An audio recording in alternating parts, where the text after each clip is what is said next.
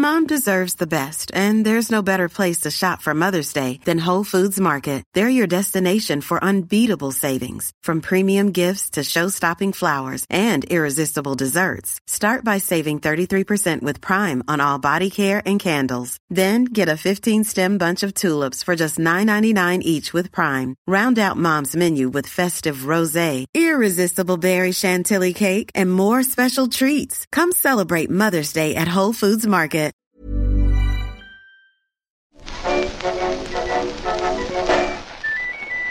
The Fun Factory, written and read by Chris England. Chapter 3 The Wow Wows. The next morning, I woke early, realised that I was hungry, and was reminded of one of the hard and fast rules of the travelling life never, ever miss a hotel breakfast. My roommate, Freddie K. Jr., was dead to the world, so I dressed and went down without him. On the way, I tapped on the door of Tilly's room. It took a minute or two to get a response, and then she opened the door a crack and blearily peered out. Come on, sleepyhead, I said. Hotel breakfast. Tilly groaned. I think I'll give it a miss, she started. No, no, get dressed. Come on, I insisted. We don't have to be at the theatre until twelve. Let's go for a walk, explore a bit. We're in America. I don't feel like we've actually arrived yet. I feel like we spent the last fortnight arriving, Tilly muttered, but she finally relented and agreed to join me shortly down in the dining room. My spirits were even higher after an excellent breakfast of strong coffee and scrambled eggs on toast. There was a wide variety of ways in which they were prepared to cook eggs, evidently, but scrambled was the only one I was absolutely certain I recognised, so I had that, and then set off to make my first foray into the big city, with Tilly yawning by my side. At the end of West 63rd Street, we came to a park entrance and strolled through onto a tree lined path. The noise of the streets, the horses' hooves, the trolleys, and the automobile engines faded behind us. This reminds me of Hyde Park, Tilly said with a smile. Our first walk out together, do you remember? Of course. Yes, and then tea at the Trocadero. I was most impressed. I'm glad to hear it, I said, remembering the echoing void that particular afternoon had created in my wallet. In fact, Tilly went on, it's not so very different from London altogether, is it? The traffic, everyone speaking English, and that theatre could have been shipped here from any English town, brick by brick. The weather's better, I said, and indeed New York was enjoying an Indian summer, like they have in India, I mean, not the kind enjoyed by the lads in the feathered headdresses. Hmm. Come on, I said. Aren't you even a little bit excited? We're in America. One big city's much like another, I suppose, but wait till we start crossing the country. See the wide open spaces, the prairies, the Rocky Mountains. Yes, well, we're going to be in here in New York for a couple of months, aren't we? And unless someone books us onto one of the circuits, we could be home by Christmas. We're going to be a hit, don't you worry. They love the Karnos over here. They haven't seen the wretched wow wows yet, Tilly muttered. We strolled on through the trees in silence for a while. Tilly, I said eventually, there's something I want to. I mean, there wasn't ever a chance on the crossing to talk about. To talk about? Well, us. Tilly kept her eyes on the path straight ahead, nodded slightly, said nothing. You know how I feel about you, I ventured after a moment. I thought I did, she said. We've been special friends, you and I, Arthur, and you know that you mean a lot to me. But I've twice been in a position where I looked for your support, and you didn't give it. I know, I winced. Once when I was sacked that time, we were caught pretending to be married, and you chose to stay with Karno rather than leave with me. I know, and if I had to do it again, you preferred your obsessive little competition with Charlie. I did, I know. And again when I came back from Paris, precisely because you'd been so lovely to me there, and so sad and lost, and then you turned your back on me. I did, and I'm sorry. I didn't understand. Please let me apologize again. Your apology is accepted, Mr. Dando, she said, with exaggerated formality. The path took us past a sports field of some kind, a nice round open space that would have been perfect for a cricket pitch, except that it looked like it was marked out for some other game, which some players were practicing. One of them suddenly shouted out, Strike two! Which was a little on the nose, I thought. But even so, it was hurtful. Arthur, you hurt me, she went on. We can be friends, of course we can. We can be good friends. We are good friends. But if you want more than that, I need to know that I can trust you to put me first, to put your feelings for me above this stupid rivalry with Charlie, for example.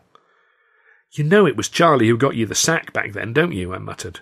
So you say, but I don't see how you could possibly know that for certain. I did know it, just as surely as I knew anything, but it was never easy to speak to Tilly about the ways Charlie had done me down. She never seemed prepared to believe the worst of him. It was infuriating, but I let it go. Are you and Charlie courting? Tilly laughed. Courting? Good heavens, no. No, no, we're friends, that's all. Sometimes he likes to play at being romantic, but it's just one of his characters. You know that about him, surely. He's always playing a part of some kind, and sometimes he likes to play at courting, that's all it is, just a bit of fun. And it is fun sometimes to have a man make a fuss of you. We strolled on a little further. I wondered whether Charlie knew he was just playing a part, or whether he himself had a quite different impression.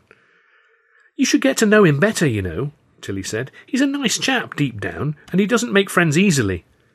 He told you that himself, did he? Yes, he's really quite shy, you know. Shy? Yes, why do you think he keeps himself to himself so much of the time?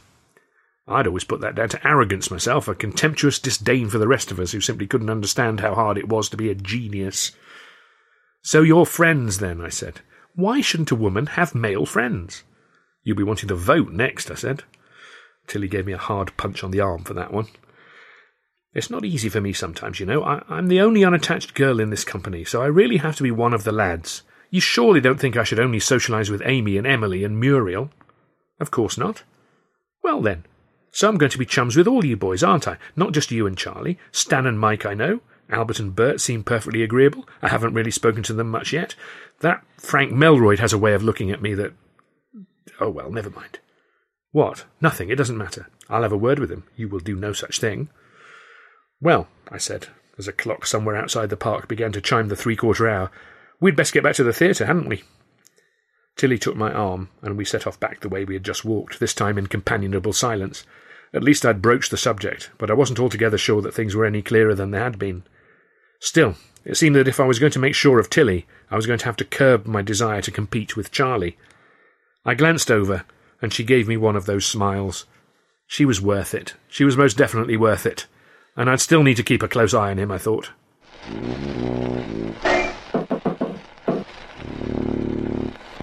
The company convened in the green room at the Colonial Theatre at noon, and my colleagues seemed to be all the better for a good night's sleep. There was a gale of laughter as Tilly and I arrived, and at the centre of it was Stan Jefferson. Everyone liked Stan. His laugh was incredibly infectious and transformed his whole visage, making it seem like his eyebrows were trying to fly off the top of his red head. Whatever is it? Tilly asked and a couple of helpless gigglers simply pointed at Stan's feet. He was wearing maroon coloured carpet slippers, with a nice little embroidered bedtime candle on each toe, very much the sort of thing wee Willie Winkie might have worn to gad about the town. You forget to put your shoes on today, Stan, I said. Hmm, he said, winding himself up to tell the story again. It's the darndest thing. I put my shoes out last night to be cleaned, you know, as you do, and this morning they were gone. I asked the porter, and he said they don't actually clean shoes in hotels in this country, so someone must have just walked off with them. My only pair, too. By now, Tilly and I were laughing along with the rest. Some ordinary fellow, probably, just walking along the corridor, minding his own business, then, hey, what do you know? Free shoes!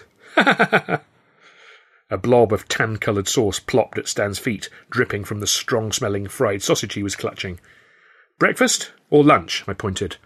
Fellow in the street selling them from a stand, he said, taking a bite. It's called a Frankfurter. Three cents, or two for five. Marvellous! Alf Reeves was amongst us then, arriving unnoticed in all the merriment, and he cleared his throat to get our attention. Morning, everybody! Or afternoon, is it? Just? Ha! I hope you all had a good night's rest, and are refreshed and ready to give of your best today at four and eight. Yes, Alf, we chorused. Wide awake this time? Yes, Alf. Keep the noise down, will you? Charlie Griffiths muttered, pretending to be having a nap. Alf acknowledged this witticism with a long suffering sigh. Now, before we talk about the arrangements for your accommodation here in New York, I need to have a word about behaviour. Here he waved a letter on Fun Factory paper above his head. The Governor has made it clear that he expects you all to maintain the very highest standards of propriety while you're representing the Fred Karno Company. Ooh, came the jocular response from the room.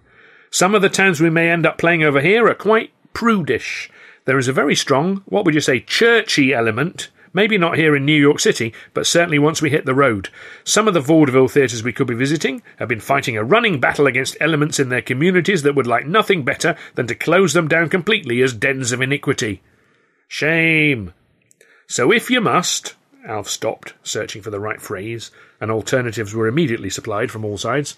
So you wild oats, practise the blanket hornpipe. Play a little rump scuttle. Bert Williams sniggered. Seek a companion with whom to make the beast with two backs. Oh, Charles, you are awful. My dear lady, that was Shakespeare. All right, all right, that's enough, Alf cried above the smutty chuckling.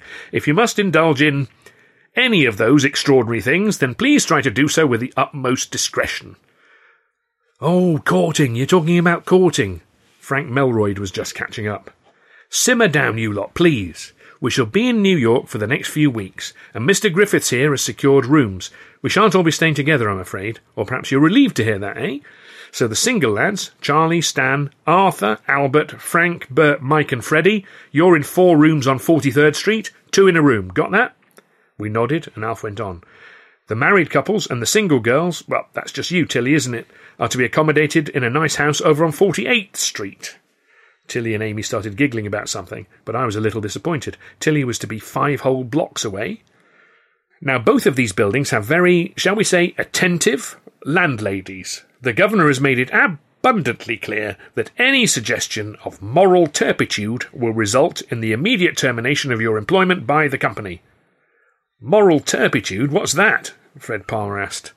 It's the stuff they were just talking about, the rump scuttling and the blanket hornpipe, his wife said, nudging him quiet.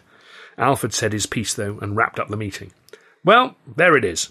Here's the addresses. Back here at three, everyone. Freddie came over, pretending to bite his nails with fake anxiety. Moral turpitude, eh? he said, giving me a nudge in the ribs. Oh, yes, one of the great ironies, my old man taking a moral stand of any kind, given his own outstanding turpitudinousness. We single lads found our allotted rooms in a brownstone house just off 43rd Street, pretty much where the Times building now stands. It was a depressing little dive, with a busy laundry in the basement and the damp odour of drying clothes permeating every room and landing. Like all Karno men, we were acutely aware of the company hierarchy, and so we naturally deferred to Charlie. Well, he said, stroking his chin, clearly the farther from the steamery the better. What do you think, Arthur? Shall you and I take the top floor room? I blinked. Charlie wanted to share with me now. We could be living here for weeks, months even. Could I trust myself not to throttle him in his sleep? Oh, I said, I thought I'd be sharing with Freddie, as usual. Charlie beamed, completely unperturbed. Fine. You two take the top floor, Stan and I will be one below, and you chaps, he waved breezily at Albert, Frank, Bert, and Mike, can take the two rooms on the first floor. As we dumped our luggage, Freddie grabbed my arm. What just happened? Did we just get the best room? What's the catch? No catch, I said. Just Charlie trying to stay on the right side of me. Inside the building, because of the sweaty humidity caused by the laundry constantly on the go, there were fingers of damp grey mould everywhere, reaching down from the ceilings and up from the stairs, so the title, Best Room, was a slightly hollow one in any case. We were only going to be there for a few weeks, so it wasn't like it was our job to fix it. But I did wonder how mouldy it was in the place where Charlie Griffiths himself was staying. We rode the trolleybus back up Broadway, and as the matinee approached, the Karno dressing room was abuzz with excitement, the lads bouncing jokes off one another, throwing props and costumes around. The day before, we had sleepwalked through the whole performance, both the matinee and the evening go, barely even noticing how we'd been received. Now, though, with a good night's rest and a couple of square meals under our belts, we were raring to go, and our professional pride was kicking in. This felt like the real first night, the start of our American adventure proper, and we were determined to put on a good show. Fred Karno's reputation ensured that we were the headline attraction, and the other acts on the bill were wary of us and more than a little resentful. There were fifteen of us, and so we had commandeered a substantial chunk of backstage real estate. The previous day our new colleagues had been preoccupied, but now, on this second night that felt like the first, they all gathered in the wings to watch us, coolly assessing whether we were worthy of holding top billing over them. So as the moment drew near for the wow wows to begin, and the jaunty chords of our signature music rang out, we were on pins, nervous. Confident, certainly, but nervous nonetheless. The Wow Wows was billed as a farcical sketch in three scenes, the first of which was set at a campsite by a river. A group of young gents, played by yours truly, Mike Asher and Frank Melroyd, are getting up to face the day. My character, Blazer, is trying to shave, but keeps getting his elbow bumped by passing boatmen swinging oars around. Melroyd, as Bottles, moans about always having to pay for the fourth member of our party, one Archibald Binks, who never opens his wallet for fear that his collection of moths might escape. Early on, we were not expecting too much response from the audience. The real laughs were due to arrive with the entrance of Binks, who was Charlie Chaplin, of course. On he came in his too white makeup looking like death warmed up, with one end of his moustache pointing up and the other down. When we performed the sketch in England, his very appearance would start the crowd a sniggering, but here in New York City, you could almost hear the audience thinking, Come on then, you dumb limeys, make us laugh. Charlie's first gag was to hold out a teacup to Frank Melroyd, saying, I say, Bottles, do you mind giving me a little water? Bottles replies, Certainly. What do you want it for? And then Charlie's topper, I want to take a bath. In England, this used to go down big, setting Binks up as the sort of upper class twit that the music hall would reliably milk for laughs. Here, though, nothing. Nothing at all. Charlie blinked hard, knowing, as we all did, that the next few minutes were all in this vein. On came Amy Minister as Lydia, Archie's girlfriend, to ask about his morning dip. Did the water come up to your expectations? No, only up to my knees. We'd have taken a groan, frankly, anything to indicate that the audience were still actually alive. But no, there was just the same cavernous indifference to our efforts. Once Archibald Binks departs, my character, Blazer, would take the lead as we make a plan to revenge ourselves on the skinflint by faking an initiation into a secret society, inflicting various indignities upon our number one.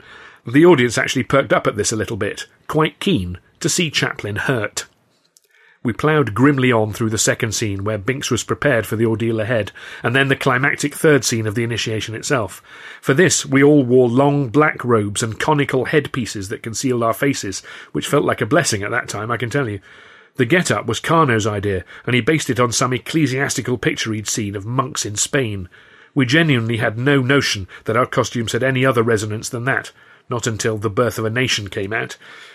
Anyway, there was no end of silly business, paddling poor Binks back and forth as he howled, and electrocuting him on a so-called magic carpet, before we reveal ourselves and let him know why he has been taught such a salutary lesson.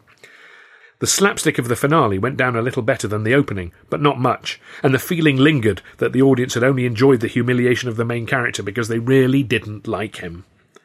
At the end, we slunk off stage into the wings, stunned and humbled, and just stared at one another wide eyed. Most of our American colleagues seemed to have drifted away during the course of the performance, but at my side, all of a sudden, was Edgar Pendulo, hypnotist and mind reader.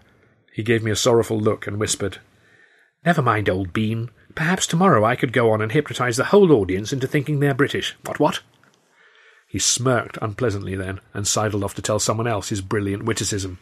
I think that may have been the very start of my hatred for Americans trying to do a British accent.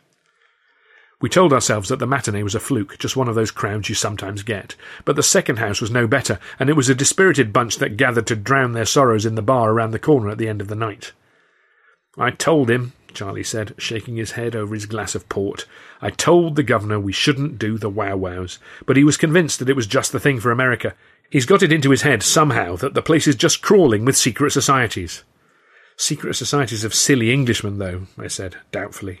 Exactly my point, Arthur. Exactly. It's too English, isn't it? With its lame puns and its endless haw-hawing. The pantomime parts, the business with the oars at the beginning, and the initiation, they're universal enough to play, but the rest of it is just too. English, said Stan. Right. It's too parochial.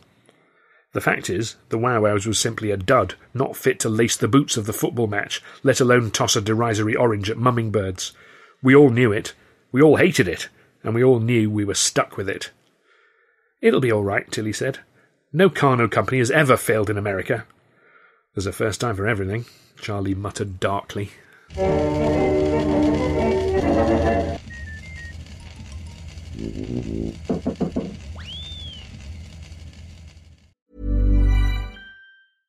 Hey, I'm Ryan Reynolds. At Mint Mobile, we like to do the opposite of what Big Wireless does. They charge you a lot we charge you a little. So naturally, when they announced they'd be raising their prices due to inflation, we decided to deflate our prices due to not hating you.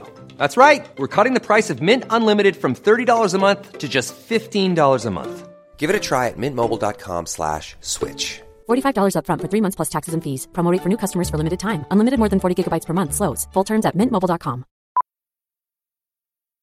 Millions of people have lost weight with personalized plans from Noom like Evan, who can't stand salads and still lost 50 pounds. Salads, generally, for most people, are the easy button, right? For me, that wasn't an option. I never really was a salad guy. That's just not who I am. But Noom worked for me.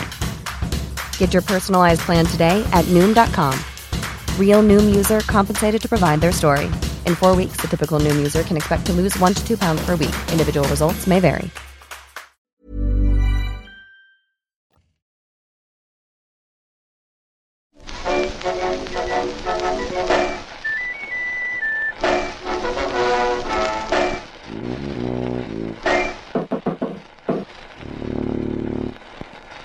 Chapter 4 Blithering, Blathering Englishmen. Twice a day for the rest of that week, we attempted to breathe life into our much hated show, but without success. The audiences remained determinedly unimpressed, and our American colleagues began to avoid us backstage as though we had the plague. One night we stood in the wings waiting to go on, and Charlie was next to me in his pale drunk's makeup, and he whispered, It feels like we're lining up to get shot. He got no argument from me. And then on the Friday, Variety came out. This weekly rag was a 40 page trawl through everything connected with vaudeville, principally the New York scene, but gathering titbits from all around the world to pack its pages. That autumn, I remember reading the salacious developments in the Dr. Crippen case, which qualified as a variety story because his missing wife, Bella Elmore, had been a British music hall artiste. There was a particular slang used in Variety that you had to pick up. You would read, for instance, that Irwin and Herrang are at the Fulton, Brooklyn this week for their New York opening on the Morris time. This meant that the act in question were going to be working on the Morris circuit of vaudeville houses beginning in New York. Time was the word used to describe the various circuits an act could be hired to play. So if, for example, you were working the Pantages circuit, you would say you are on Pantages time. In those days, there were any number of circuits of all sizes. The big time, such as the Keith and Orpheum circuit, was where you would find the top acts, such as Mr. Al Jolson or Houdini, and they would be playing large theatres in big cities across the country. Less prominent acts you might find plugging away at a more modest list of venues limited to a particular city or state, working small time. It was trivial stuff, maybe, but there was no getting away from the fact that vaudeville was very big business indeed. The must read pages contained the reviews of vaudeville acts, with nothing escaping their gaze nor their withering scorn. A variety review could make or break a vaudeville act in less time than it took to read the thing. We were new to the New York scene, of course, and so were not expecting it, but one of the other acts had helpfully left a copy on the dressing table in our room, lying open at the offending page. The reviewer began by describing Charlie as typically English, and he didn't give the impression that this was a good thing. Despite this, he grudgingly reckoned that Chaplin will do for America. However, he went on to dismiss the rest of us as the most remarkable collection of blithering, blathering Englishmen New York has seen in many a day. Most of us were pretty cast down by this, but those who were most dismissive of the Wow Wows were feeling vindicated. Tilly brandished the paper with what looked like triumph. See? What have I been saying? Listen, the three women in the act are not needed. One has a scene with a comedian, that's Amy, of course. The others simply walk on and off a couple of times. I hate the Wow Wows, hate it. Fired up by this, an impromptu council of war assembled in the bar after the Friday night show. Poor Alf Reeves was in the hot seat, fingering his bow tie nervously, surrounded by a surly and unhappy mob. Charlie, as the number one, should really have been taking the lead, but he sat still, detached, legs crossed, inspecting his nails. So I stepped up, banged the table, and began. Listen, everyone. It's not been a good week. We all know that. And now there's this piece in Variety that's going to hang around our necks wherever we go. What can we do? Everyone had an opinion, it seemed, and they were all versions of the same one. Dump the Wow Wows. Bring out Jimmy the Fearless, or London Suburbia, or Mumming Birds. How about it, Alf? I said. We could drop the Wow Wows, and we all know Mumming Birds, I'm sure. We've all played it before back in England. Hear, hear! came the cry from all parts, along with a nodding hum of confirmation that this was a feasible plan of action. Alf raised his hands for silence, and the urgent murmuring died down. I know that's what you all want, he said, but there's simply no chance. Why not? Charlie asked languidly. The last three Karno companies who've come over here have played Mumming Birds, that's why. It's run its course.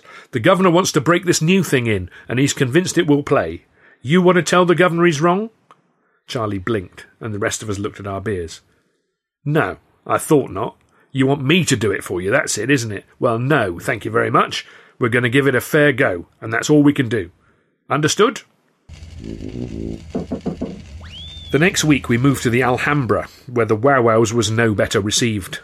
Charlie was pulling out all the stops, throwing in new bits of business, introducing fresh pratfalls and extravagant mugging, but all to no avail. It was clearly beginning to get him down, and he stopped coming to the bar for a drink afterwards, gloomily disappearing into the night. I wanted to talk to Tilly about this, and about how things were going generally, but it wasn't proving easy to grab a moment with her. After the performances, we would all, apart from Charlie, of course, tip into the bar next door and commandeer a large table. If I could, I would take the seat next to Tilly, but more often than not, I would find that Frank Melroyd had taken the opportunity to shuffle in beside her, sometimes even trapping her in a booth. He was a funny fish, Frank. He would sit next to her all evening, not saying much, just enjoying his proximity to a pretty girl. It was infuriating, not least because he was so intent on holding on to this prime spot that he very rarely made a trip to the bar.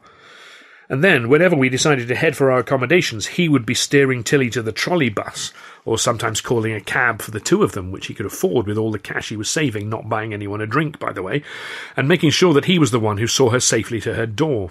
On one occasion, he was so anxious not to miss out on this chivalrous little treat that he stood squarely on my foot and clumsily shoved me face first into a hat stand. So one morning, I strode the five blocks over to the brownstone building where Tilly was staying and knocked on the front door. It was opened by a sturdy woman whose features seemed set in a permanent frown. Good morning, madam, I said in my most polite English manner. Is Miss Beckett at home? No gentlemen callers allowed in the rooms, the landlady said firmly, of course, I said. I wouldn't dream of suggesting otherwise. But I'm a colleague of hers, and if you would be so kind as to let Miss Beckett know that I am here, then perhaps she would like to take the air. The woman grunted, shoved the door almost to, and disappeared into the darkness, leaving me standing on the step. After a minute or two, Tilly appeared in a rush, still fastening a hat to her hair, and we set off along the street with the landlady watching us all the way. I could feel her dark little eyes boring into the back of my skull. Thank goodness you came over, Arthur, Tilly said, taking my arm. I was going stir crazy in there. Emily means well, but, you know. I did. Emily Seaman was one of those people who think of themselves as bouncy and irrepressible, and consequently was quite tiring company. The first time she greeted you with the phrase, Hello, wonderful to see me, isn't it? Or responded to an offer to put the kettle on with a chirpy, It won't fit you, was all well and good, but over and again, every single day, was enough to make a saint start grinding his or her teeth. Let's head for the park, shall we? We took the trolley up to Central Park and strolled in down a wide avenue that was already pretty heavily populated with walkers, many of them ladies with spud faced children in bassinets swaddled to within an inch of their lives. Ah, Tilly sighed, her spirits visibly lifted by the trees and the open air. You know, if you want to avoid that battle axe, there are two mornings a week where she attends a temperance gathering to conquer her weakness for the demon drink. Oh, really? I said. Yes, apparently they're hosted by a rather striking gentleman from the Hellfire and Brimstone School of Performing, and she has a considerable weakness for him as well. She's under his spell, eh? I've heard you speaking about the. What do you call it when things are going well? The power, do you mean? Yes, that's it. The power. It sounds tremendous. The power was the name I'd given to that feeling of control that I had on stage when the audience was completely under my spell, I first felt it back in Cambridge when doing an impersonation of my head porter father at a college smoking concert, and had felt it periodically since. It was an intoxicating feeling, and one that I'd not enjoyed at all while performing the wow wows, let me assure you of that. I'd forgotten that I'd even mentioned it to Tilly. I'm not sure it was a subject I would have broached with any of the lads, for fear that they would rib me about it mercilessly. I should like to feel something like that, she went on. I've approached it, I think, on occasion. Sometimes, you know, even when I'm just one of a dozen girls on stage, I can feel that the whole audience is watching me. I can imagine, I said gallantly. I know I would not be watching anyone else. Ha, she said. You know, with Charlie, I think it's different. He's always pursuing the perfect performance, one where he ticks absolutely every box. He wants to get every single laugh that is in there and touch people at the same time, but he never talks about controlling the audience in the way that you do. He feels, I think, that if he gets everything just right, then he will naturally get the reaction he deserves as his due. It doesn't seem to be happening at the moment, I said. I know, and I think it's hitting him quite hard. Tilly frowned. Well, it's not exactly a picnic for the rest of us, is it? I know, I know, but I do feel sorry for him. He feels it's all on his shoulders, you know? We strolled on a little further. One day, Tilly said suddenly, one day I should like to be centre stage. Well, I'm afraid the governor's repertoire isn't exactly stocked with roles for leading ladies. No, I know. Perhaps not with Karno, but at least a woman can think of making herself a career on the halls, can she not? After all, who's a bigger star than Marie Lloyd? Well, no one. Maybe Robey. And he's your hero, isn't he? He is, I agreed. And so if you dream of becoming George Robey, why should I not dream of becoming the next Marie Lloyd, or Vesta Tilley, or Florrie Forde, or Fanny Brice? No reason. No reason at all, I said. I just wish I could show what I can do. There's just no chance in the stupid wow wows, for I'm required to do nothing, nothing at all in the comedy line. I walk on, I walk off. I might as well be a shop mannequin on casters. I had to admit she had a point, and I was surprised actually, because Tilly had never really spoken about her own ambitions before. Maybe she had, and I'd been too busy talking about mine to listen. So you want to be the next Marie Lloyd, then? What's wrong with that? she said sharply. Nothing, nothing at all, I said quickly. Time was getting on, and so I looked around to try and spot which path would lead to an exit from the park. As I did so, I thought I saw a familiar figure a little way off. Isn't that, I said, my hand half raising to wave a greeting, but the figure had turned and gone behind a fountain, and then was lost in a crowd of perambulators. Who? I thought I saw Frank Melroyd. No, really? Just out for a bit of a walk, I expect. Yes, Tilly murmured, turning thoughtful.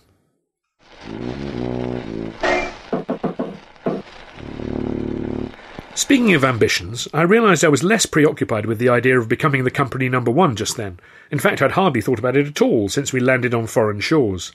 Had I come to terms with Charlie's superiority now? Was I prepared to concede him his ultimate triumph? Not likely. For the time being, I was content to be a mere foot soldier and let Captain Chaplin carry the can for the Wow Wow's debacle.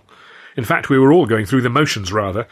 That evening, though, the performance was livened up by an unexpected incident.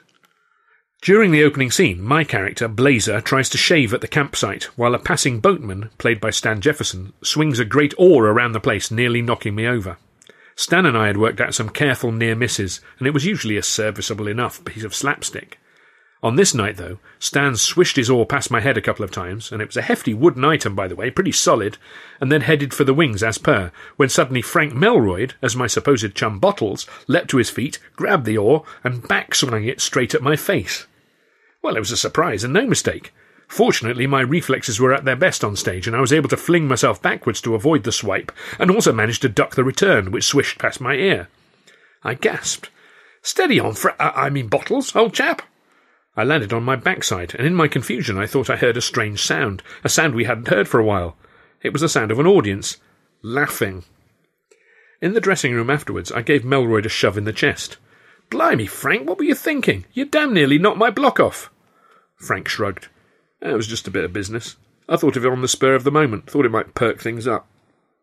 Well, it's certainly got a laugh, Stan said, somewhat dubiously. Just then Charlie came in and said the first words he'd spoken to any of us for days. Yes, well done, Mr. Melroyd. If only the rest of you were trying as hard, maybe we wouldn't be in the pickle we find ourselves in. In our third week, we played the Bronx Theatre. This was a brand new venue, opened just a fortnight before with a great fanfare, and it was the most prestigious booking we had. They ran shows from one o'clock in the afternoon to eleven thirty at night, so it was a slog of a week, especially the long, slow cab drive back from 145th Street over the Third Avenue Bridge and through Harlem, counting off the streets all the way down to 43rd. The Bronx was a rough sort of area, but the crowd was generally upwards of 2,000, which greatly increased the odds of some patrons being tickled by the wow wows and carrying the thing along. Humiliatingly, however, the bill was changed around on the Thursday, and we went from top of the bill to closing the first half, an unheard of demotion for a Karno troupe in America or anywhere else. Alf took it on the chin. I just hope to God the governor never gets to hear about it, he muttered bleakly. For Charlie, however, this indignity was the final straw, and he plunged even further into the depths of his depression. On the Saturday night he was so low that Stan cornered Freddie and me in the corridor behind the wings and confided that he was beginning to worry about our number one. As his roommate and his understudy, Stan was closer to Chaplin than any of us, and was privy to the full range of his moods. Listen, lads, he said, keeping his voice down. After the show tonight, come straight back to 43rd Street with me and Charlie. We need to cheer him up, and I've an idea that a bit of home cooking might do the trick. Save us all a bob or two as well, eh? Freddie and I agreed. We'd already noticed our pay wasn't going very far in this brave new world. Perhaps we were spending too much of it drinking away our sorrows at the end of the night, but belts needed tightening. Home cooking, though? It sounded intriguing. So once the curtain came down on another dispiriting rendering of the cursed wow wows, the four of us, Stan, Charlie, Freddie, and me, hustled straight for the trolley bus back downtown. Charlie was brooding as usual and communicating only in grunts, but Stan was effervescent and clutching a parcel of bacon and a couple of loaves of bread that he'd bought with our joint contributions between the bleak matinee and the grim evening show. We made our way up to Stan and Charlie's room on the second floor of our brownstone building with a certain amount of forced jollity, trying to warm Charlie up, and we were fascinated to know how Stan proposed to cook up the meal without access to a kitchen. Are you going to take it down to the laundry and wait for it to steam slowly? Freddie asked. Because if you are, I'd like my money back. No, no, we've got it all worked out, haven't we, Charlie? Charlie sighed as if to say, Are we really going to do this? But Stan's eager grin must have broken through the gloom, because suddenly something clicked on. He winked, and the two of them went into action. It was like watching a finely rehearsed little routine. In fact, one or other of them will certainly have used it at some point since. Charlie whisked the lampshade off the gas jet, while seemingly out of thin air, Stan produced a skillet, which Freddie and I recognised merrily as filched from the campsite scene of the Wow Wows. In went the bacon, and Stan climbed up onto a chair, placed with perfect timing by Charlie so as to reach the flame. In a minute or two, the bacon was sizzling away nicely and beginning to smoke. Now, cooking in the rooms was completely forbidden, of course, however nicely choreographed, but the possibility of detection by the landlady had been considered. Charlie briskly threw open the windows, then handed Freddie and me two towels, indicating by pantomime, as was his way when in this playful mood, that we were to waft the smoky smells out and away. Then he grabbed his violin and began to play, striding around the room ever more manically, getting into a character. This covered the telltale noise of the bacon sizzling, but also deterred any nosy Parker from knocking on the door and disturbing the crazed maestro in full flow. So Stan reached up to tend to the pan like the greatest gas jet chef in the world. Charlie whirled around, a musical dervish, and young Fred and I wafted for all we were worth. I don't know when a meal was ever more fun, and when I ever worked up such an appetite. Mind you, bacon always has that effect on me, don't know about you. And for a short while at least, the aroma of a good old English fry up blotted out the stench of our embarrassing American failure.